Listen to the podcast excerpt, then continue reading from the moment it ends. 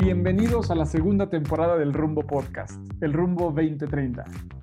Nuestro propósito es inspirar y acompañar a las empresas y a las personas a su mejor versión. Yo soy Tico Pérez Grobas y soy emprendedor serial, speaker, experto en psicología, cultura, comunicación y transformación organizacional. Y yo soy Alex Ureña, soy LinkedIn Top Voice, speaker, experto en bienestar, liderazgo y desarrollo de equipos de alto rendimiento. Hacemos este podcast para conectar, crear y generar conversaciones profundas con personas excepcionales, con líderes de empresas, con speakers, con expertos, escritores, deportistas, científicos, emprendedores, humanistas y líderes de opinión. Queremos contarte qué es lo que los llevó al éxito, de dónde obtuvieron fuerza para sortear las dificultades y qué experiencias marcaron sus vidas para ofrecerte a ti sus testimonios, sus ideas y los recursos y ejemplos de cómo poder desarrollarte personal y profesionalmente. Queremos ofrecerte reflexiones, inspiración, tips y perspectivas desde el lado humano e íntimo de las personas que han logrado cosas extraordinarias. Construyamos el futuro que imaginamos, construyamos el futuro que nos merecemos. Bienvenidos.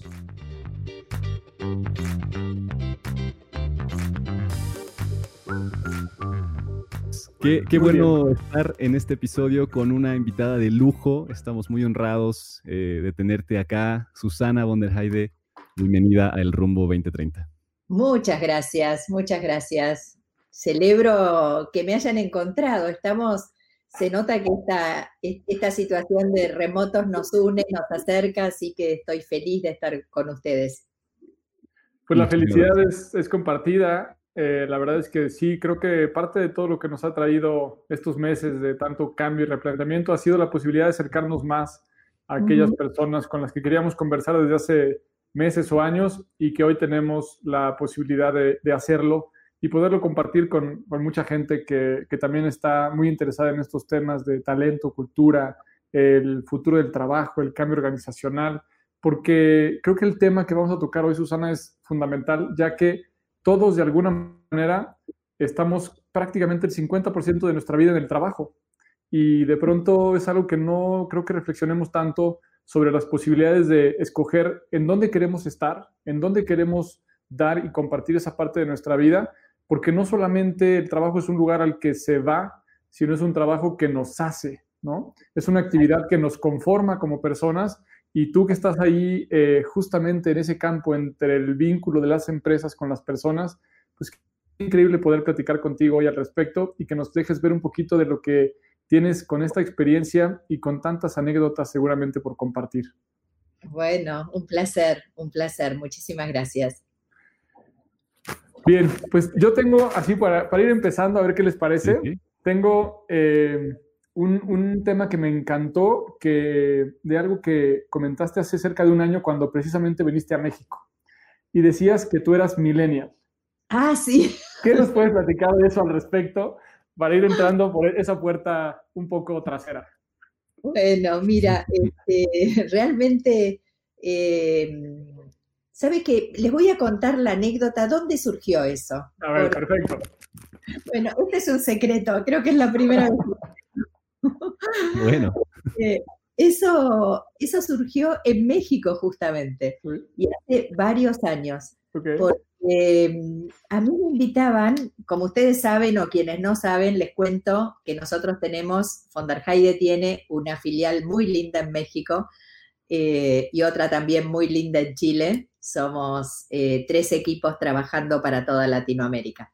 Pero hace muchos años una compañía industrial muy grande me había invitado a dar eh, una plática, una charla eh, sobre los millennials. Entonces yo había llevado mi PowerPoint bien armado, ¿no? Digamos, este, imagínense, creo que hace 10 años. Eh, entonces yo daba con dibujitos todas las características de los millennials. Y había un montón de señores de fábrica sentados así que me miraban horrorizados y todo el tiempo horrorizados por lo que decía de los millennials, ¿no? Eh, que bueno, que, respecto de su vestimenta, de sus intereses, de las ganas de estar conectados todo el tiempo, de que querían cambiar de trabajo frecuentemente y todo eso. Y entonces ellos ponían así cara de enojados y me decían, y querían que yo estuviera enojada también, ¿no? Porque como yo hablaba con tanta alegría respecto de esas características y no estaba horrorizada. Entonces, eh, cuando me di cuenta de eso, paré la presentación y les dije, ¿ustedes qué me quieren decir que no me dicen? Y, y, bueno, y entonces empezaron a expresar de que yo describía eso como algo que, bueno, como que no era tan, tan malo, ¿no? Este, y yo le dije, claro que no es tan malo porque esos son nuestros hijos. Algo nosotros debemos haber hecho si es malo para que, nos ha salido mal, ¿no? Este, que tuvimos este resultado, pero en realidad eh, lo que nosotros estamos describiendo en este PowerPoint es una característica de un tiempo que está por venir. Y es una característica que nos va a convertir a nosotros en minoría si no somos capaces de decir yo soy millennial. Así que yo en, este, en esta reunión ante ustedes me declaro millennial. ¿Por qué? Porque vivo en este tiempo, porque puedo leer las condiciones de contexto y, y bueno, y yo quiero pertenecer porque si no me voy a quedar afuera y tengo mucho por hacer todavía. Y en realidad después, cuando pasó el tiempo, lo que me di cuenta es que lo que nosotros estábamos describiendo no era una característica de las personas, sino que era una, una observación diferente de un fluir del mundo, en el cual la mm. tecnología había atravesado nuestras prácticas, estaba tallando nuestro mindset, estaba empezando a generar las condiciones que después se convirtieron en las reglas recuerdan del, decíamos, el 2.0, eh, hace unos años hablábamos del 1.0, el 2.0, bueno, y este, decíamos, claro, empiezan a aparecer reglas ¿no? que, que transforman la manera que teníamos de comunicarnos antes. Entonces decíamos, bueno, los mensajes tienen la característica de masividad individual, es decir, nosotros recibimos un mensaje que parece dirigido a nosotros, sin embargo está dirigido a todo el mundo, pero tu banco te manda el mensaje y te dice, hola Tico, tengo una nueva tarjeta y en realidad se lo manda también a Ale. Y Ale le dice, hola Ale, y Ale cuando lo recibe piensa que ha sido escrito para él y tú para ti. Entonces, este, digamos, todo eso es una característica del, digamos, eso es la influencia o es la transformación que produjo la incorporación de la tecnología en nuestra vida y eso cambió la manera de comunicarnos, cambió los hábitos. Lo que pasa es que los millennials no tenían los hábitos que nosotros teníamos, entonces se subieron a esos hábitos nuevos. Ahora nosotros tenemos los hábitos que criticábamos en los millennials. Y nos, y nos sentimos felices de tener, estar conectados todo el tiempo. No sé, cuando yo veo las horas que llevo conectada a mi teléfono, me lo anuncia digo, qué, qué barbaridad. Quiero ser un millennial. Sí, necesitamos un equilibrio. A mí me, encantaba en justo en la entrevista que tuviste ayer con Leo, eh, a quien le mandamos un saludo muy cariñoso. Eh, él te decía eh, que si tú tenías esta, esta pasión o esta atracción por el cambio tecnológico y tú le decías, no, no, es por el cambio en la humanidad, ¿no? Claro. Y, y en ese sentido, una cosa importante hablando de los millennials, hablando de ser parte del proceso, que llega un momento en el cual, eh, pues tal vez ya no tenemos las herramientas, ¿no? Y, lo conecto a otra, otra cosa que escuché de ti, que tiene que ver con que el mindset te salva cuando las competencias te abandonan. Entonces, ¿cómo, ¿cómo conectamos ese aspecto que tú dices, ¿no? De las generaciones que deben de tener este mindset nuevo, a pesar de que no tengan las competencias, ¿cómo creamos este mindset tal vez? ¿Qué piensas? Y mira, yo pienso que em, si has leído mis artículos, voy a tal vez a citarte casi una frase tal como la escribí, ¿no? Em, yo digo que la devaluación acelerada de conocimientos genera una escasez de capacidades. Es decir, nosotros estamos teniendo una devaluación todo el tiempo de nuestro conocimiento de, nuestro, de, nuestras, las que considerábamos herramientas, ¿no? El saber. Y eso empieza a generarnos sensación como de vacío, porque hay cosas que antes cuando la sabíamos nos considerábamos expertos y eso como que nos llenaba, ¿no? Como que eso nos hacía sentir eh, fuertes, poderosos. Ahora, digamos, cada vez lo que sabemos se pone más entre paréntesis, se pone más entre comillas, está siempre renovado, superándose a sí mismo. Entonces, lo que nosotros tenemos que desarrollar eh, ante eso, y, a eso tal vez aludí ayer cuando hablaba con Leo, eh, es que nosotros tenemos un ritmo exponencial eh, en, la evolución, digamos, tecnológica del conocimiento. Y, bueno, y nosotros no tenemos ese ritmo tan rápido, la posibilidad de ir incorporando conocimiento a tanta velocidad. Entonces, por eso pienso que hay momentos en que sentimos ese vacío de capacidad, eh, de capacidades construidas, ¿no? Porque pareciera que en vez de tener siempre más, tenemos cada vez menos, porque hay cosas que van quedando atrás.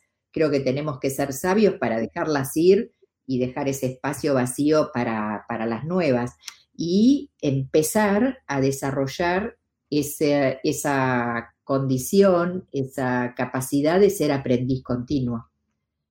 Digamos, y, ahí está el enfrentar el reto de desaprender. ¿No? Y, bueno, si nosotros aceptamos eso, eh, es que tiene sentido decir de que el mindset te salva cuando las competencias te abandonan. Seguro. Y viendo esto, pensando eso, me, hace completo sentido. Yo no había escuchado esa frase, me parece divina.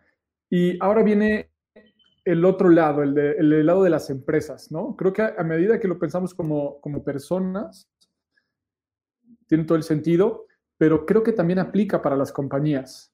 En, ¿En qué deben cambiar y actualizar su mindset con todo lo que está pasando en el mercado actual, con las nuevas tecnologías, con las nuevas generaciones, para poder enfrentar de una manera eh, más humana que les genere mejores resultados? ¿Cuál es? Porque de repente vemos a las empresas, no sé si coincidas, como queriendo agarrarse más fuerte precisamente a lo que les sirvió en la historia, a lo que les sirvió el año pasado, como forzando para que siga siendo ahí pero ya no, ni siquiera físicamente podemos estar con, el equipo para poder lograr lo que antes, ¿no? ¿Qué le podría recomendar a las empresas, así como lo hicimos con las personas, cuando deben actualizar su mindset? Porque los procesos anteriores, el así lo hemos hecho siempre, hoy ya no funciona y no va a funcionar tampoco mañana. Mira, yo creo que, cuando nosotros empezamos a digitalizar, y esto yo te diría que la digitalización, la automatización, la tecnología, casi entra sin que, sin que nadie lo decida, ¿no? Porque es como que, yo digo que es como la humedad que se va así, va permeando, no te das cuenta y pusiste una pequeña cosa, pusiste otra pequeña cosa, y, y hay un momento en que está cercado y ahí sí empieza a surgir lo que yo llamo la deuda tecnológica, que es ese remiendo que después te deja con una compañía que no es eficiente. O sea, que cuando te pasó eso, quiere decir que hiciste las cosas mal, quiere decir que tuviste resistencia a hacerlo de manera ordenada y que entonces tal vez vas a tener que pagar más caro no solamente la tecnología que vas a poner, sino las consecuencias culturales de no haberlo hecho.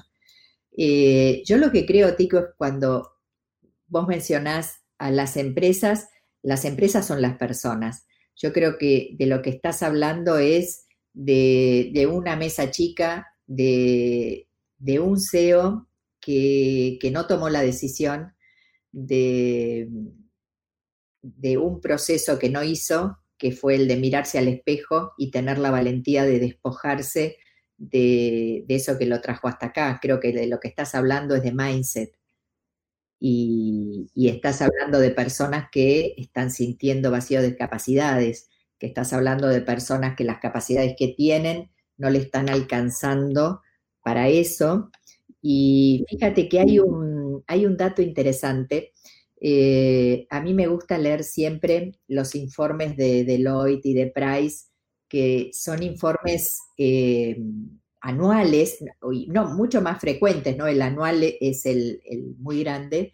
Y desde hace, el de hace dos años, creo, eh, el de la encuesta los CEOs, le preguntaban em, ¿qué, cómo considera la tecnología dentro de la organización. y el 87% respondía que era súper prioritaria y que la veía en el horizonte de sus proyectos, Estaba hecha una frase romántica. Entonces todos la veían en el horizonte cercano de sus proyectos. Sin embargo, cuando le hacían la pregunta varias, un espacio bastante más adelante, y, le preguntaban, ¿cuánta inversión pone de su presupuesto en innovación tecnológica? Solo el 3%. Entonces, mientras que el 87% responde que sí, que es muy importante y que la veía ahí en el horizonte cercano, solo invierte el 3% en, en, innovación. Y yo creo que esas son las empresas que ahora deben estar sufriendo mucho no haber hecho las cosas antes, ¿no? No obstante, hay muchas que sí, que, que, que, que han podido subirse al, a esta situación que lamentablemente nos cruza a todos. Claro. Y ese mindset que se genera a través de la gente, sin duda, sin duda hay que ayudar a transformarlo, ¿no? Y que es una de las cosas que, tú haces, que tu empresa hace. Eh, y a mí me interesa una cosa muy particular que tú nos mencionabas justo antes de entrar al aire, y era que están acompañando a las empresas a, bueno, y a las personas a hacer una elección mutua del trabajo. Y esa sí de frase, elección mutua, creo que es muy disruptiva. Y, me encantaría que nos explicaras qué hay detrás, cómo funciona, cómo llegaste a eso. Mira, em, justamente también em, llegué en ese momento, luego de esto que les comentaba de, la experiencia que tuve en México en esa, en esa charla. Eh, cuando terminó esa charla, yo le dije a mi equipo, no hacemos más charlas sobre millennials. Eh, y paramos todas las charlas sobre millennials porque nos parecía que iba en contra de, de, la provocación de transformarse, digamos que lo que nosotros teníamos que hacer era integrarnos. Y cuando me puse a pensar eh, cuáles eran las consecuencias de decir que yo era millennial, la primera consecuencia que descubrí es que para hacerlo yo tenía que cuestionar los paradigmas que regían mis prácticas. Es decir, si yo digo que vivo en esta época, y por cierto nunca pensé que yo era millennial eh, personalmente, pero sí hice el ejercicio imaginativo de que yo vivía sintonizando eh, en este milenio las, las características que me imponía el tiempo.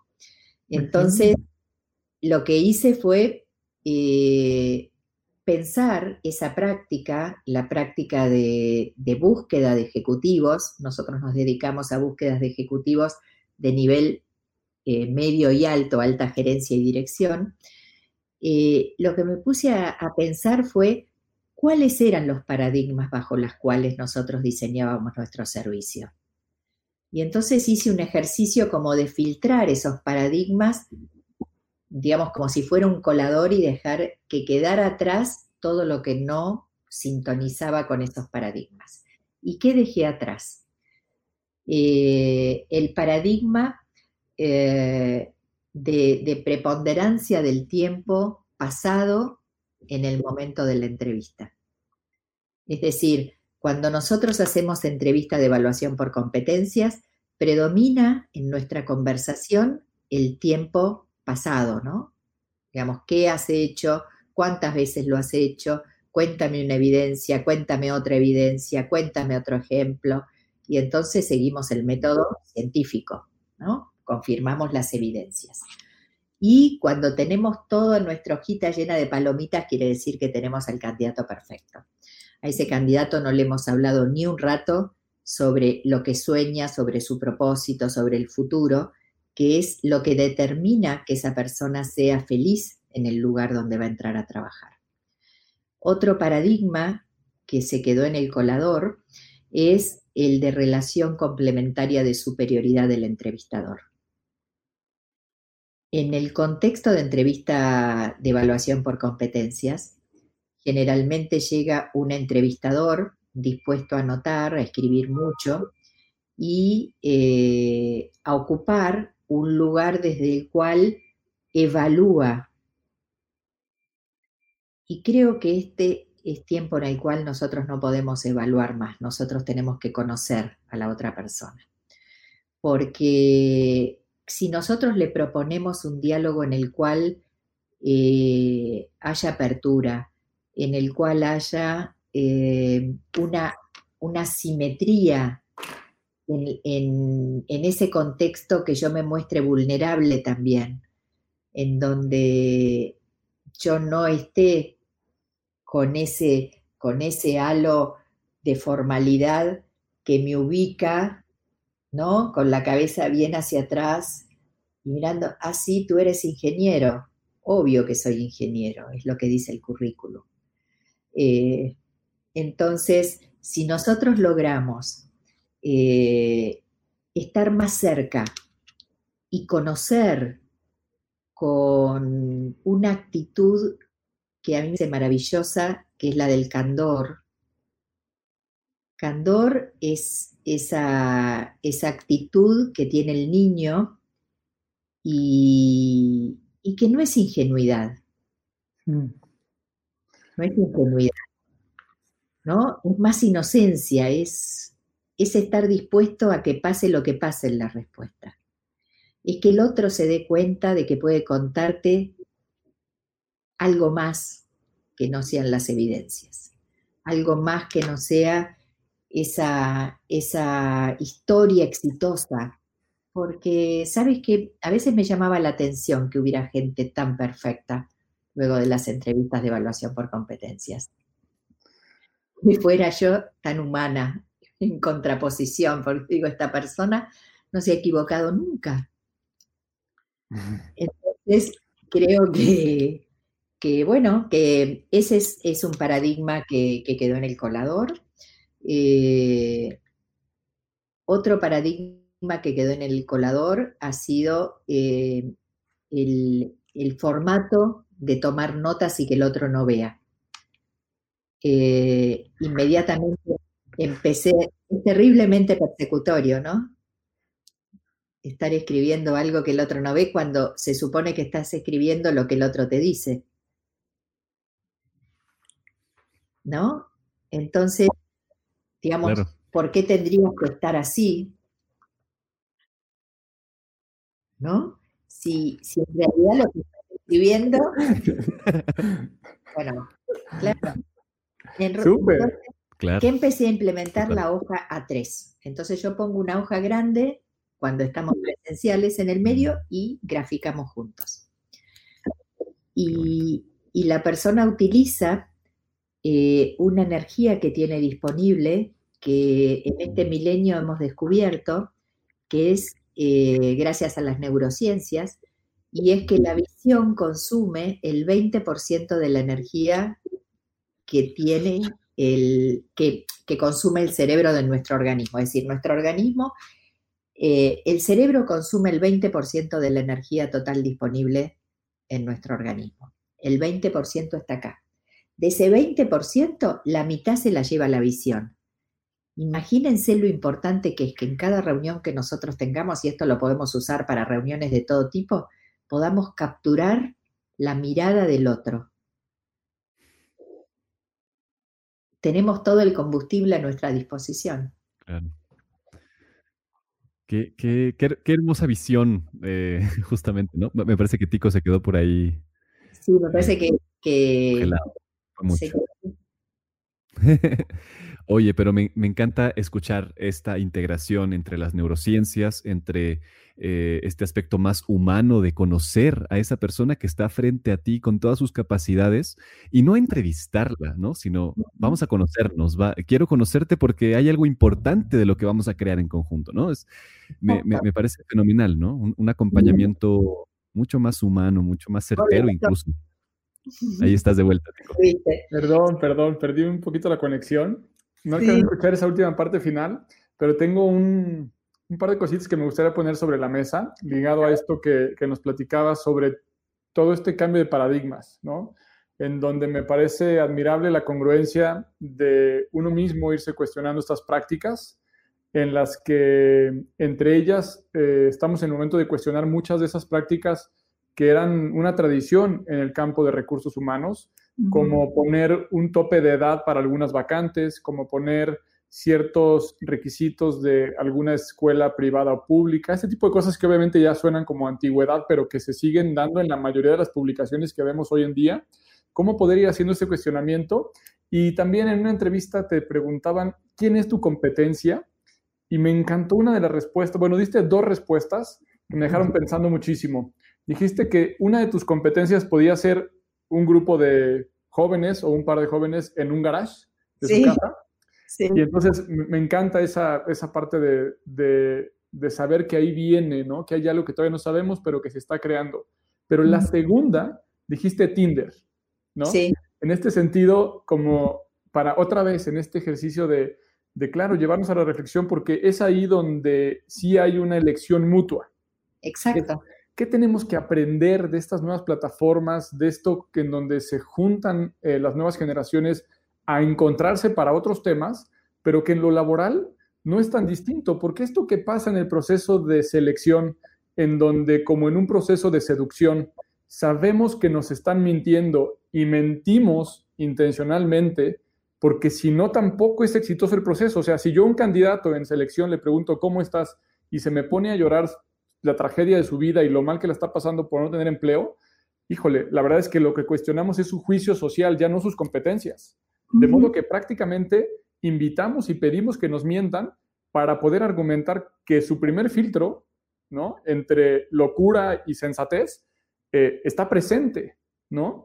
Y es algo que validamos continuamente. Entonces, eh, creo que va mucho más allá de, de, cambiar un proceso, sino es posiblemente transformar un mercado y eso desde un enfoque humano, ¿no? Porque el que yo tenga este rol ahorita de entrevistador no me hace eh, ni más ni menos que tú que estás pasando por el proceso, pero si regresamos a esta parte de humildad que comentas, en la que incluso otra vez, ¿no? Al momento que yo entrevisto a alguien, estoy incorporando en mí una nueva vida, pero también estoy incorporando el, propósito, los sueños, la, la, visión que tiene alguien para también transformar la empresa. Es decir, este, este ciclo del que habla mucho Alex, ¿no? De esta reciprocidad, de esta interconectividad en donde nos vamos eh, co-creando en cada uno de los contactos y las relaciones. Entonces, pues me, gusta esta, esta parte de cómo eh, nos lleva al cuestionamiento de las prácticas. Y para terminar esta idea, es, hay una cosa que oigo en todos los directores, CEOs, eh, en donde dicen que la gente es lo más importante. Pero curiosamente, eso no pasa, como decías hace rato con la tecnología, en, el tiempo que le invierten a la gente, en los recursos que le ponen, y curiosamente hablabas de la mesa chica o el consejo, pocas veces tiene espacio, pocas veces invitan a recursos humanos a tomar las decisiones estratégicas del recurso que verbalmente es el más importante para las compañías. ¿Qué piensas al respecto, Susana? Mira, eh, en principio yo creo que este tiempo nos está dando desde la perspectiva de recursos humanos la posibilidad de incorporar eh, algo bien, bien interesante que nos va a hacer ganar un lugar en la mesa chica, que es un lenguaje más vinculado con el negocio. Es decir, nosotros eh, no hemos tenido hasta ahora la posibilidad eh, de hablar el lenguaje de los números. Y ahora con la incorporación de People Analytics, nosotros lo que podemos decir es cuánto cuesta la rotación nosotros podemos decir cuánto cuesta el ausentismo. Nosotros podemos decir cuál es el perfil de éxito de mis vendedores de tarjetas de crédito. Entonces, cuando yo empiezo, y, por eso también siempre digo que este es un momento hiperhumanista e hipertecnológico, porque yo ahora tengo herramientas para participar del negocio no como business partner, sino como business player. Business player es la, nueva definición que ha dado Dave Ulrich del rol de recursos humanos. Y en realidad, eh, nosotros antes siempre hablábamos del área de servicio, ¿no? Del área que, que, que le brindaba soporte a otras áreas. Cuando nosotros podemos decir el impacto que tiene nuestra decisión el impacto que tiene invertir en esto que vamos a invertir porque sabemos cuánto va a retornar, cambia por completo el carácter de nuestra intervención en esa mesa chica. O sea, que con relación a cómo podemos ganarnos el lugar, yo creo que este es el momento en el cual tenemos una herramienta maravillosa para ganarnos el lugar y es una herramienta que antes no teníamos. Con relación a, esto otro que comentas, con relación a, las personas y, al humanista, eh, yo creo que, que, es, algo que ya digamos, es una tendencia que va a empezar a, digamos, como a minimizarse, ¿no? Es como cuando les decía, em, tal vez cómo, cómo estoy viendo el futuro. Yo creo que el que ya se escuche o el que observe a su alrededor eh, la respuesta que tiene cuando se mete en esa cápsula resistente, en esa cápsula egoísta, egocéntrica, eh, o de superioridad o jerárquica, eh, en cualquier momentito se va a dar cuenta de que se puso viejo. Y digamos, creo que la destrucción del modelo jerárquico del organigrama en la cultura informal eh, le va a ganar la pulseada al modelo tradicional. Digamos, yo creo que va a ser tanta la fuerza de, esa cultura natural e informal, que bueno, va a llegar un momento que vamos a ver que el organigrama, la verdad que, está de adorno. Totalmente de acuerdo. Creo que vienen transformaciones bien interesantes para todo el ecosistema emprendedor, para las grandes empresas, eh, para todos los mercados. Y, te nos adelantas siempre porque tú piensas en el futuro y en cómo aplicarlo en el, presente y nos encanta eso. Justamente de eso se trata el rumbo 2030. Y me gustaría entonces ir hacia un lugar que me quedé con ganas de escuchar justo en esta charla que tuviste con Leo ayer. Y es sobre mm, este, este paso por la Singularity University. Este paso por, por, esta, como mirar el estado del arte de otras ciencias, de otras áreas del conocimiento, eh, tener discusiones de, impacto profundo. ¿Cómo te marcó? ¿Qué nos puedes compartir de, esos momentos?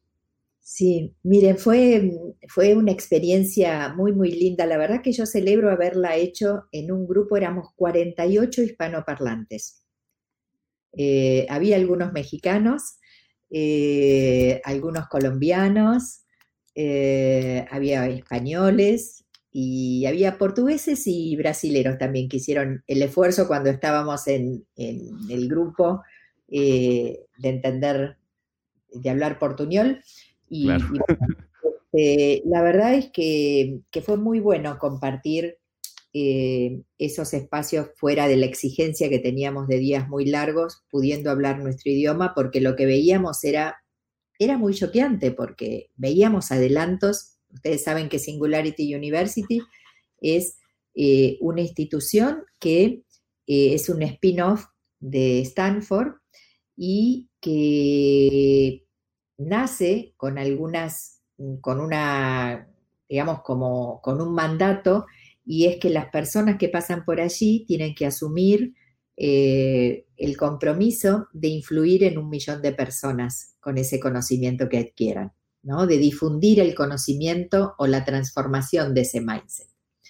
Eh, y además, eh, no recibes ningún certificado oficial, porque ellos dicen que en el momento que salís ya empieza a caducar la información que recibiste, porque todo va tan rápido que, que justamente lo que ellos animan es que seas un aprendiz continuo, que no dejes de estudiar.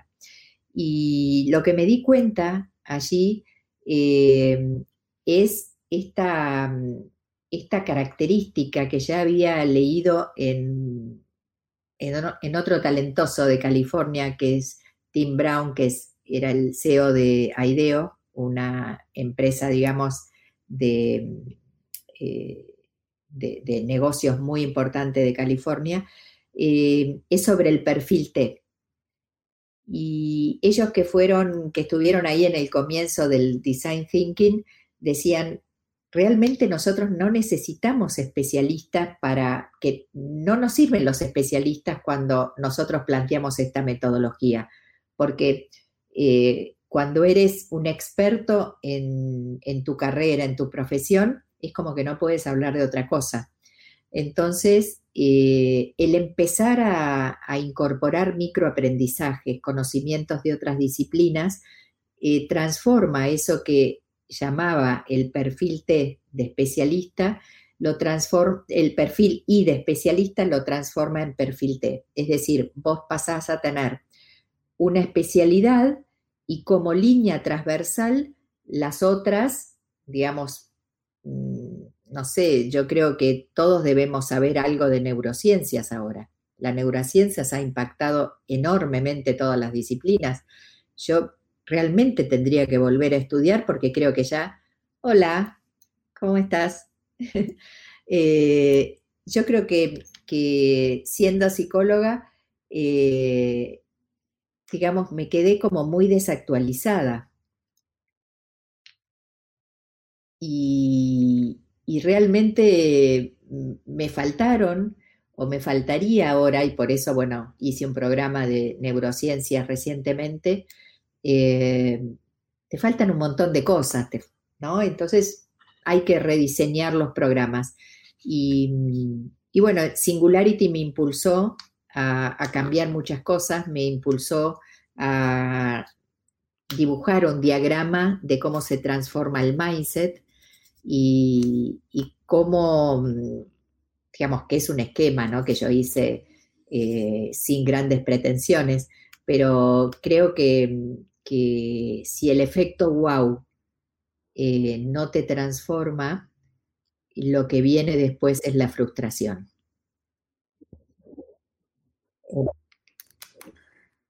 Sí. A ver, tengo una pregunta porque en, nuestro research que hicimos, tú eres un, un, testimonio de cómo reinventaste tu organización. Llegaste a un momento y quiero saber si fue antes o después de esto, cuando te preguntaste y te planteaste esta posibilidad de cómo sería tu empresa si eh, naciera hoy. Fue apenas después, en realidad yo ya lo venía, eh, ya, lo venía eh, pensando. creo que fue ahí muy simultáneo y creo que Singularity también tiene, ese viaje tuvo bastante que ver con, con esa pregunta, ¿no? En buscar, en buscar referencias o en buscar confirmación de nuevos paradigmas para realmente hacer nacer mi empresa de nuevo. Y saben que ocurrió una cosa eh, muy interesante, estoy mirando si lo tengo por acá, porque en ese viaje, ay, qué lástima, ayer, acá, acá lo tengo. En ese viaje me compré un libro que yo prefiero que lo lean porque cuando lo digo suena muy fuerte, ¿no? Ok. Eh, Está fuerte, está fuerte el título. No lo digo, lo leen ustedes. Este, pero saben que para nada me resulta fuerte, porque creo que tener la valentía de transformar radicalmente tu compañía es el acto de, de amor más grande que le podés dar a tu compañía. Dicen que si tú no eres capaz de matar tu propia compañía, alguien más lo va a hacer por ti. Exacto, exacto. Digamos, em, y, realmente eh, no fue necesario matar todo. Mm. Exacto. es interesante. Sí, porque hay, una parte de, que no es ese, ¿no? En, el Kill the Company, no es el tema de, de, matarla, de extinguirla, sino de evolucionarla, ¿no? Me parece que es justamente este sentido de, con, qué, con qué nos quedamos de esta experiencia, qué salvamos, y también eh, cuál es el nuevo ADN que le vamos a, implementar. Algo que funcionó durante un tiempo, que nos trajo hasta aquí, pero nuevamente, lo hemos dicho muchas veces, ¿no? Lo que nos trajo hasta aquí no nos va a llevar al siguiente lado. Y seguramente, eh, bueno, pues Leo Picholi justo es uno de los, eh, de los que encabeza este cuestionamiento constante de la tradición de así se ha hecho o no. ¿Qué nos podrías platicar, Susana, en lo personal? ¿Alguna experiencia que haya marcado tu vida en donde tuviste la fortuna de reinventarte en algo de la que en su momento a lo mejor fue difícil, pero hoy estás orgullosa? Mira, tal vez la primera, primera, primera, primera, hace muchos años, eh, cuando me di cuenta o cuando yo me imaginé que existía por sobre la cabeza de todos nosotros, eh, especialmente los que, los que pertenecían a la condición que yo pertenecía. Digamos, yo soy una persona que tiene un origen muy humilde y un origen, digamos, de compartir una niñez con algunas carencias. Y en ese momento, siendo muy chiquita, mm, alrededor de 10 años, eh, imaginé que las personas o algunas personas teníamos como una nube muy fuerte negra, muy oscura, por encima de nuestra cabeza. Y que eh, esa nube era la que no nos permitía ver el cielo azul lleno de posibilidades, de confort, de, bueno, de cosas que uno deseaba tener y no podía tener y que eh, el gran desafío era como abrir esa nube y descubrir cómo abrir porque había otro mundo mejor. Y bueno, yo tuve la suerte de imaginarme que eso se hacía con estudio y con trabajo, de la misma manera que lo estaba haciendo mi padre. Eh, y entonces me puse a estudiar de todo. Es decir, yo soy perfil T desde que era muy chiquita porque estudié guitarra y nadie me podía escuchar porque era horrible. Estudié piano y nunca pude terminar. Estudié baile, estudié inglés, estudié alemán, estudié portugués, estudié, estudié hasta eh, costura eh, porque yo quería eh, despejar esa nube negra que tenía tan cerca de la cabeza. Y, bueno, esa, esa, es una experiencia que repito permanentemente y que eso realmente me conecta mucho con el progreso y me conecta con un progreso que depende de mí. Entonces, lo que hago es seguir estudiando, seguir esforzándome, pero con mucha alegría porque cada vez que lo hago descubro un cielo más azul, ¿no? Qué, qué hermoso, qué hermoso. Eh, poético, filosófico y, profundo, aunque es inocente, ¿no? Es desde ese candor, justamente. Sí. Eh, también. Claro, claro, pero al final es el mindset, ¿no? Este mindset que, es tuyo desde, desde el inicio de tu vida y es súper interesante. Y, me lleva a preguntarte respecto a este esquema que, que creaste para el cambio del mindset. Es decir, hay perfiles de esta naturaleza, pero se pueden crear. Podemos, si es que nos hemos dado cuenta ahora después de escucharte, podemos hacer algo para dar pasos hacia adelante. ¿Y qué recomiendas para que eso suceda? Mira, yo, eh, digamos, me preocupé mucho, me, dio mucha este, curiosidad decir, bueno, ¿cómo cambiamos nuestro mindset? Porque yo veo a mi alrededor personas que, que están como muy obstinadas, ¿no? Como que les cuesta mucho, como que pareciera que les cuesta hasta cambiar el teléfono celular, ¿no? O, no sé, cosas que me parecen como muy naturales, muy automáticas, muy simples. Entonces describí en uno de mis artículos ese gráfico que les decía que ensayé, que es que cuando nosotros recibimos un, efecto wow, algo que nos llama la atención, un artículo, una innovación, una aplicación, algo que nos hace decir, wow, qué novedoso, qué, impactante o qué sé yo, eh, lo que ocurre en nuestro cerebro es que em, empiezan a ocurrir a manera de destellos, como si fueran estrellitas, eh, elementos atomizados del futuro. Es como que el futuro empieza a aparecer así como con estrellitas, ¿no? Si nosotros logramos estar atentos cuando recibimos un efecto wow, a esas estrellitas que iluminan nuestra imaginación, eh, va a ser más fácil que se empiecen a crear fotogramas. Fotogramas son, es un concepto que está explicado en las neurociencias y que alude a las imágenes que nuestro cerebro forma cuando recibimos con alto impacto un estímulo exterior. esos fotogramas, si nosotros seguimos manteniendo nuestro espíritu, nuestra actitud de curiosidad y de candor y de, ganas de, evolucionar, eh, nos ponen en un estado de conciencia de anticipación. Es decir, nosotros ya estamos como con una predisposición anticipatoria a los hechos. Eh, eso nos permite que sin darnos cuenta empezamos a tener microacciones que son respuestas muy pequeñas que a veces están representadas por una palabra, por un gesto, por una elección, por un cambio de hábito. Si esa, esas situaciones, esos cambios de hábitos, esas respuestas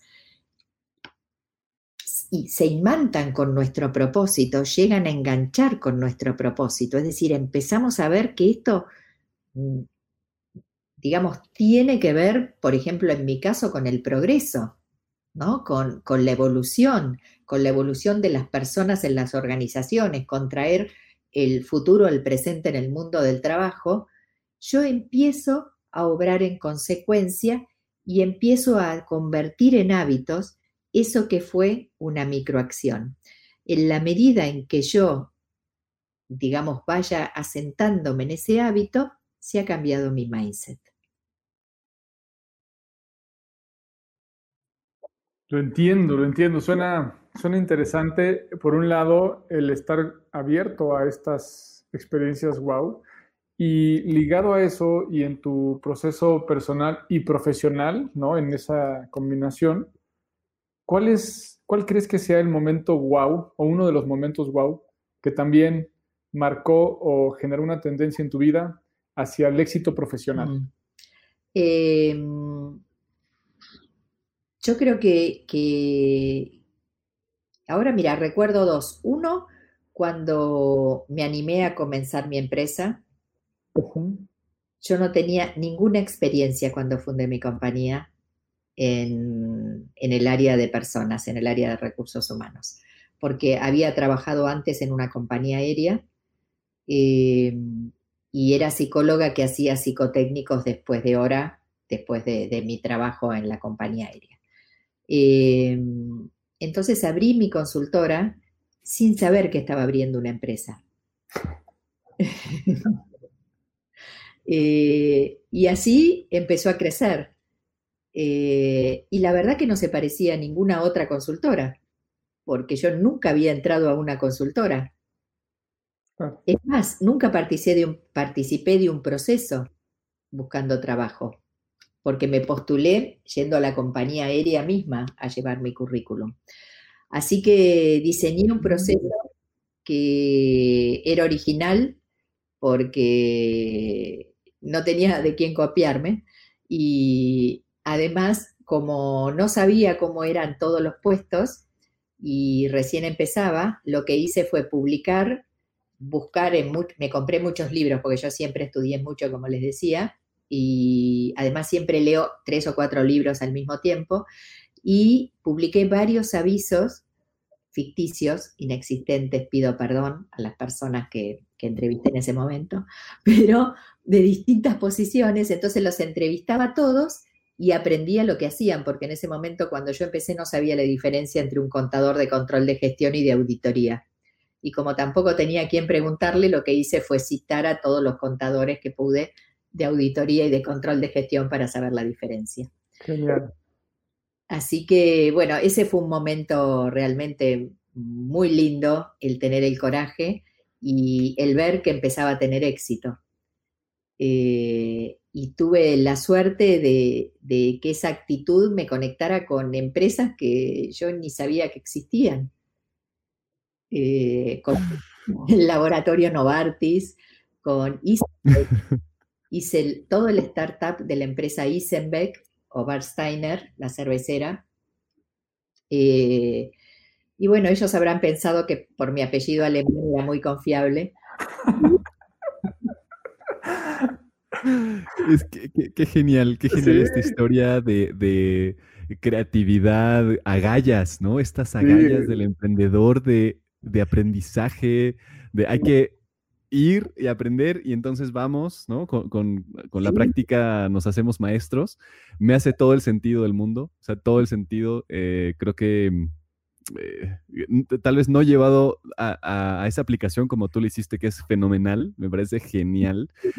Em, pero sí, sí, eh, al final esos lugares que parecen suerte, ¿no? A los, a los cuales nos, nos pues llegamos por, por hacer del destino, mucho de eso es por este mindset al final, por esta actitud frente a la vida de ir y tomarla simplemente, eh, aprenderla justamente y, transformarla en aquello que es lo que queremos, ¿no? Y creo que eso es un, un gran aprendizaje eh, me, llena de gozo escucharlo de ti de esta forma, de alegría. Es como que me, veo, me veo en tus zapatos en ese momento y me digo, wow, qué cosa tan genial para poder empezar eh, y, crear cosas extraordinarias, ¿no? Te, voy a contar otra anécdota de Venga, por favor. Fue muy linda, fue muy, muy linda. Em, ellos vinieron a Argentina con la idea de tomar solo el 5% del mercado cervecero. Entonces, eh, querían tener con un nivel increíble, fabricaron, pusieron la, fábrica, montaron la fábrica en solo ocho meses y yo cumplí de una manera increíble todos los plazos. Eh, no vivía, digamos, pero trabajé todo lo que tenía que trabajar para, para cumplir con ese proyecto. Y llegó el momento de buscar preventistas en ese momento yo buscaba todos los niveles, ¿no? Ahora busco solamente medio y alto, pero en ese momento buscaba todo y además quería hacerle absolutamente todo a ese cliente. Entonces, eh, me pidieron preventistas, pero ellos querían preventistas de empresas multinacionales súper consagradas, exitosísimas, agresivas, Pepsi, Coca, eh, empresas de bebidas. Eh, y claro, cuando yo le decía a los preventistas, a los comerciales, que era para una empresa que solo quería el 5% del mercado, no los podía conquistar. Entonces me encontré en problemas y llamé al director de marketing, que era, digamos, este, el que había venido en conjunto con los alemanes a, a abrir la compañía, y le digo, mira, estoy en problemas, no puedo conseguir a nadie de esas compañías increíbles ay, me dice, ¿qué hacemos? Estaba desesperado porque además todo tenía que salir rapidísimo, rapidísimo. Y digo, yo tengo la solución. Vamos a buscar asistentes sociales. ¿Cómo me dice asistentes sociales? Pero nunca han vendido nada. Y digo, pero ¿quién mejor para atender como preventista a un comerciante en, las calles donde había una cafetería al lado de la otra, ¿no? y me dice, ay, mira, si esto sale mal, salimos por la ventana los dos, uno atrás del otro. Y, bueno, fue maravilloso porque a ese primer grupo de preventista entraron, creo que dos o tres asistentes sociales y batieron todos los récords de ventas. ¿Por qué? Porque no había nadie que como ellos le preguntaban a ese señor del bar, pero usted qué necesita, posavasos? le traigo, y, era capaz de irse él a la empresa a traerle los posavasos. Entonces era gente muy apasionada, que en ese momento ganaba muy poco en su actividad en el mercado, pero que tenía una pasión, realmente ellos tenían un propósito con darle a su cliente de la misma manera que le daban eh, a, digamos, como asistente social a las personas necesitadas, un servicio de entrega, ¿no? Entonces, este, bueno, ese fue uno de los secretos, eh, digamos, de los tantos secretos. Muchas gracias por, compartir esta historia que a mí como Alex también nos llena de, ilusión y creo que tenemos también un par de secretos eh, equivalentes. Eh, a esos esperamos platicarlos en, en, otro momentito porque estamos llegando prácticamente al cierre del tiempo, pero no de las ganas de seguirte escuchando. Em, y tenemos algunas preguntas con las que em, pues hacemos el cierre de cada capítulo, aunque creo que Alex puede ser un muy buen momento y la persona adecuada, Susana, para improvisar y preguntar algo distinto. Pero bueno, veamos, veamos si sale. Por lo pronto voy a empezar con la primera de, siempre, si les parece, em, y juguemos un poquito con eso. Susana, ¿cómo te gustaría ver el mundo en el 2030? Mira, em, yo creo que mm, me gustaría más que me preguntes cómo querría ver el mundo en el año 3000. Porque para, para mí futuro no es el 2030. Genial. Excelente. Porque el 2030 es, es un año en el cual yo probablemente esté. Y eso para mí es proyectarme casi en lo que es presente. El futuro para mí, si yo quiero dejar una huella, es un tiempo en el cual yo no esté. Así que como ejercicio de innovación, no porque nosotros vayamos a hacer un presupuesto para el año 3000, sino si nosotros queremos desarrollar nuestro mindset disruptivo, si nosotros queremos pensar en un futuro para la humanidad y si queremos influir en el destino de, la humanidad, tenemos que pensar en el futuro que realmente nos exceda a nosotros. Porque yo lo que creo que en el 2030 yo voy a emerger con el mundo y no lo voy a estar observando, yo voy a ser parte de esa transformación. Sin embargo, para poder transformar algo yo tengo que hacer algo trascendente, tengo que, que vivir cuestionándome tan profundamente como para dejar una huella que exceda el tiempo que yo viva. Pues, yo creo que con eso no tenemos nada más que, platicar, que preguntar más bien el día de hoy. Pero sí, sí, aquí hay. wow, no, me encantó, me encantó. Y eh, dado que a ti te apasiona y, es un gran reto el traer el futuro al presente conexiones, ¿qué cosas tenemos que empezar a hacer pensando en este futuro que, nos trasciende por muchas generaciones, pensando en este legado, ¿qué cosas te gustaría ver que hagamos en conjunto que tal vez no están pasando? Sí, mira, yo lo que creo es que nosotros tenemos que desarrollar la colaboración no desde un sentido ético, sino como una habilidad. Yo creo que cuando en este momento, en nuestro tiempo presente, estamos hablando de abordajes colaborativos, todavía no estamos comprendiendo el real sentido de la palabra colaboración. Y yo creo que nosotros tenemos que aprender a colaborar con otro, a laborar junto a otro. Y, y creo que eso cambia muchísimo las cosas, porque cuando nosotros hablamos de colaborar, cooperar desde una perspectiva de ayuda, lo que nosotros no estamos haciendo es dejar que fluya la sinergia de la fortaleza de nosotros juntos.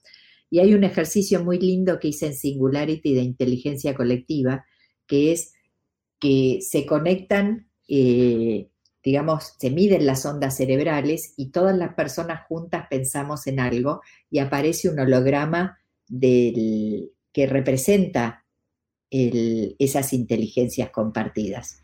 Entonces yo digo, eh, qué bueno que usemos la tecnología para combinar nuestras inteligencias y que un día hagamos una reunión en la cual veamos qué surge de nuestras inteligencias combinadas. Me encantaría. qué genial. Le vamos a poner... 3000. Pongámosle fecha. hay, que, hay que ponerle fecha a ese justamente. Y a ver, Susana, en ese sentido, eh, ¿qué le puedes prometer a la Susana del año 3000? Que voy a poner a las personas por delante de cualquier otro objetivo, que, que voy a luchar contra la desigualdad y, y que mm, si tuviera superpoderes eh, me ocuparía de la pobreza. Yo creo que sin duda tienes algunos cuantos superpoderes. y justamente hablando de esos superpoderes que todos tenemos, pero que afortunadamente tú has podido desarrollar y que has podido compartir, que eso es fenomenal, ¿no? Es, para mí es un mm. privilegio, por ejemplo, ¿no? El poder alzar la voz y compartirlos. ¿Qué, qué mensaje te, te gustaría dejar como un condensado, como si lo pusieras eh, en, una, en una pantalla enorme que todos pudieran ver? ¿Cuál nos dejarías? Mira, yo eh, dejaría el mensaje de, mm, de, trabajar desde la abundancia y de vivir desde la abundancia, mm. de vivir desde mayor solidaridad y, también de pensar el contexto de trabajo como un contexto en el cual eh, busquemos eh, enriquecer eh, aquello que le llega al mundo, ¿no? digamos, creo que, ese formato egoísta y, muy individualista le tiene que dar paso a, una mayor conciencia social. Eh, y a sacarnos un poco eh, los arquetipos, los disfraces, los adornos que, tapan el verdadero ser de cada uno. Digamos, yo creo que es mucho más rico esta conversación eh, en donde tú me dijiste que estaba bien que me quedara con el pelo recogido eh, y que habláramos como si ustedes estuvieran acá en mi casa, eh, que yo haya asumido una postura de super ejecutiva, pensadora del futuro y salvadora del mundo del trabajo. Yo soy una trabajadora que quiere cambiar el mundo del trabajo. Gran mensaje. No va a caber en esa pantalla, pero nos vamos a encargar de, hacer que llegue por lo menos a las pantallas de algunas personas más o a los audífonos de algunas personas más para acompañarte en este sentido y sumarnos al compromiso de Singularity de que lleves este mensaje a un millón de personas y que se une con nuestro propósito, ¿verdad, Alex? En el sentido de, que sabemos y creemos eh, muy profundamente que con que este mensaje llegue a una persona más además de nosotros dos, que creo que no vamos a poder ser los mismos después de esta entrevista y después de escucharte hoy. Em, y un poquito en ese sentido, igual haciendo mi, mi cierre, y ahorita me, me, compartes o nos compartes, Alex, el tuyo también. Eh, yo estoy muy, muy conmovido emocionalmente, intelectualmente, me siento muy cercano a ti, me siento con mucha curiosidad de, de conocerte más, de, de, de ver cómo podemos hacer ese, ese, proyecto de ver qué podemos poner ahí en medio. Este, y no sé, me quedo con esa interrogativa, ¿no? Con ese signo de interrogación ahí. Y me quedo con un mensaje que hoy también en mi momento personal eh, me hace mucho sentido en, este, en esta como metáfora de la nube negra, ¿no? Eh, y la certeza de que al momento de que tengamos el mindset para abrirlo, siempre hay un cielo azul arriba de la nube.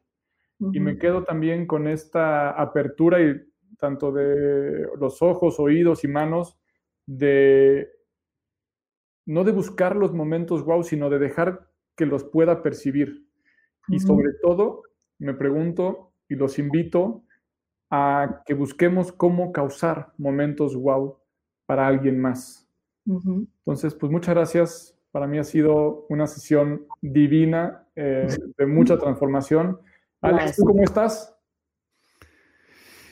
Eh, profundamente agradecido, profundamente agradecido por esta oportunidad, por eh, el misterio de la vida que nos va uniendo. Eh, me, considero y, parte del crear esto es, el aprender y ser un continuo aprendiz y hoy esa, esa parte de mí está rebosante de alegría.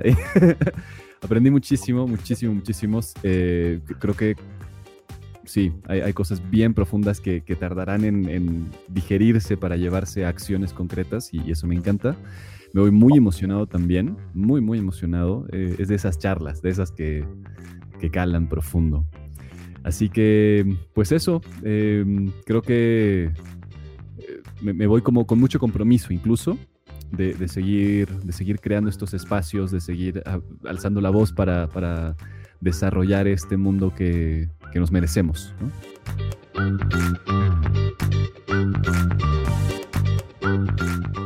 Gracias por acompañarnos en este capítulo y muchas gracias por llegar hasta el final. Celebramos estar cerca de ti y te invitamos a que sigas tomando acción para continuar rumbo a tu mejor versión. Son muchos los que creen que no se puede. Son muchas las malas noticias, son mayoría los que prefieren quejarse que proponer.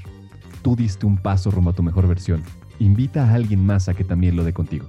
Sigue y taguea a Empresas con Rumbo tanto en LinkedIn como Facebook e Instagram o en los perfiles personales de Alex o míos.